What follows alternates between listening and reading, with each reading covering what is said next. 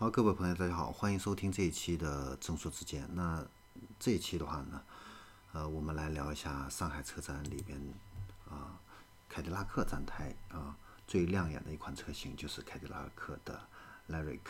那这款车型的话呢，它是一款概念车啊，但是呢，它未来的量产车的话呢，会保留百分之九十的这样的一个设计，而且呢，在美国呢，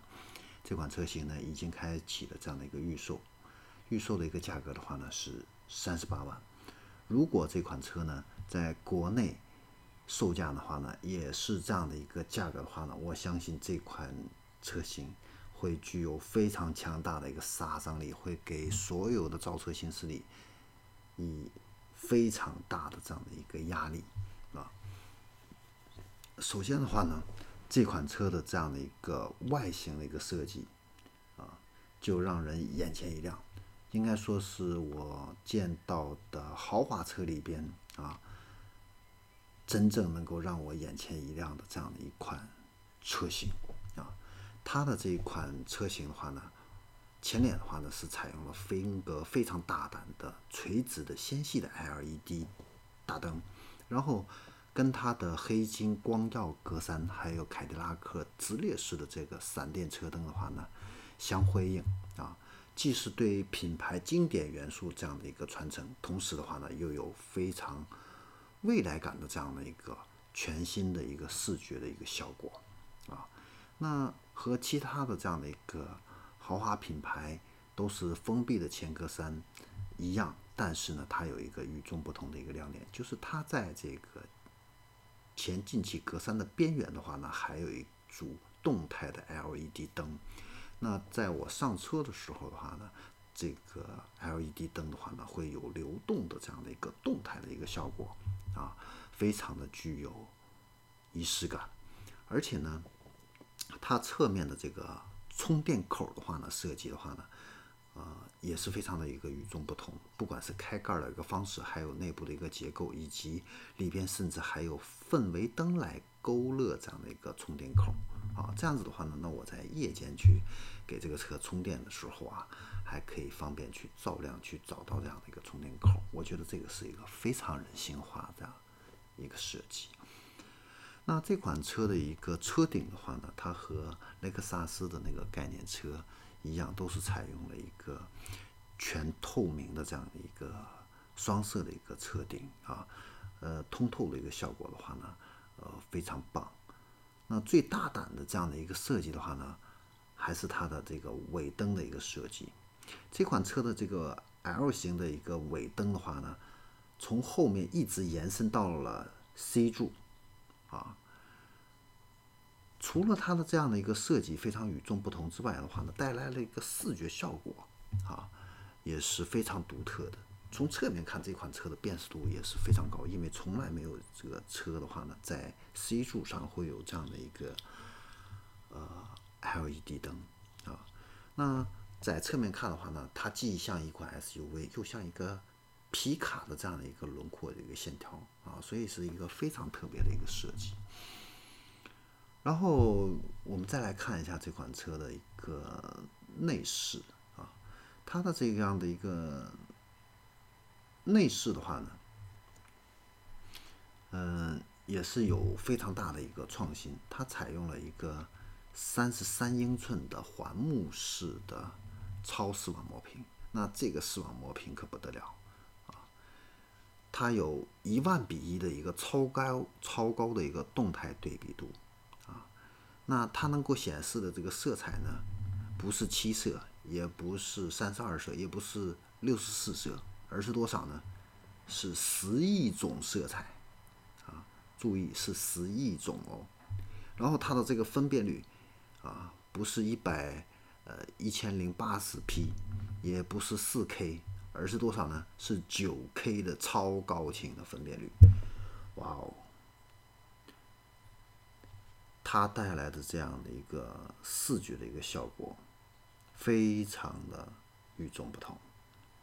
尤其是它的这个界面的话呢，是跟好莱坞顶级的电影特效公司一起合作打造的，带来的这样的一个可以定制化的一个用户界面，啊，真的是能够创造一个沉浸式的一个人机交互的一个体验啊。那不仅座舱的前面的设计的话呢，非常亮眼，然后呢，它也有很多精致的这样的一些细节。您比如说，就是车门上的这样的一个音响罩，它里边的话呢，呃，有这样的一个氛围灯的一个呃造型的这样的一个设计啊。那在夜晚显现出来的这样的一个效果、氛围的一个营造的话呢，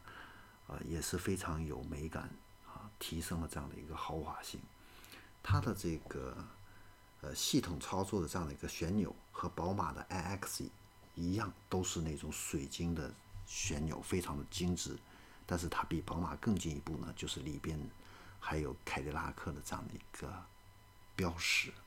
啊。它的这个方向盘的这个喇叭的这个位置的话呢，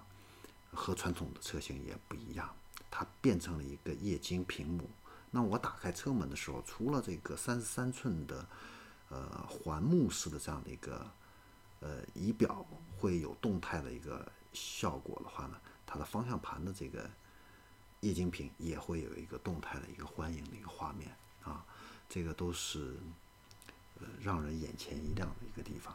那除此之外的话呢，它的这个座椅的一个设计，我觉得也是一个非常大的一个亮点。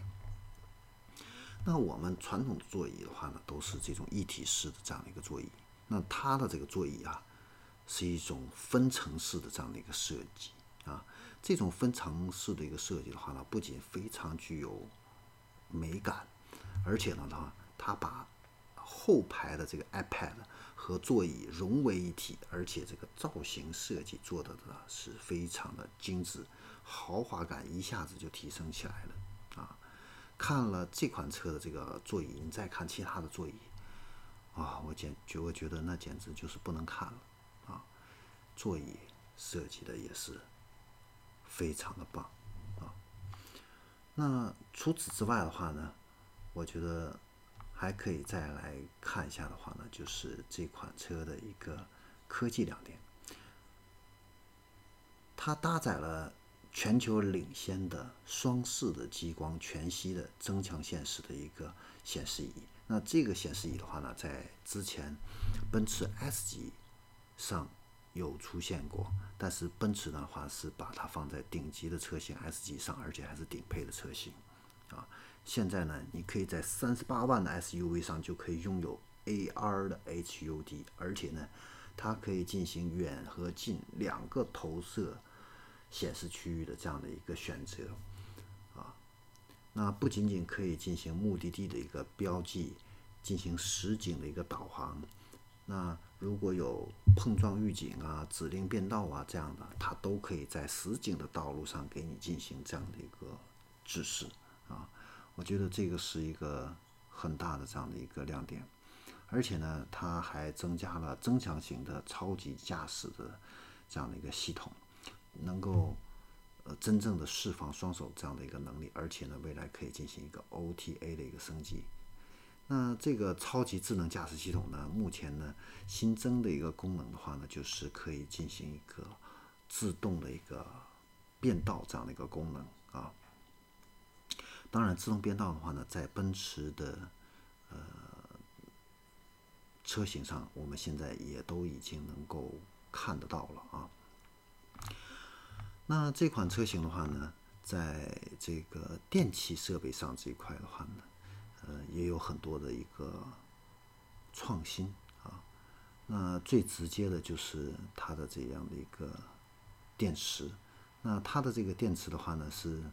首次采用了这样的一个无线的这样的一个电池。那无线的这样的一个电池系统的话呢，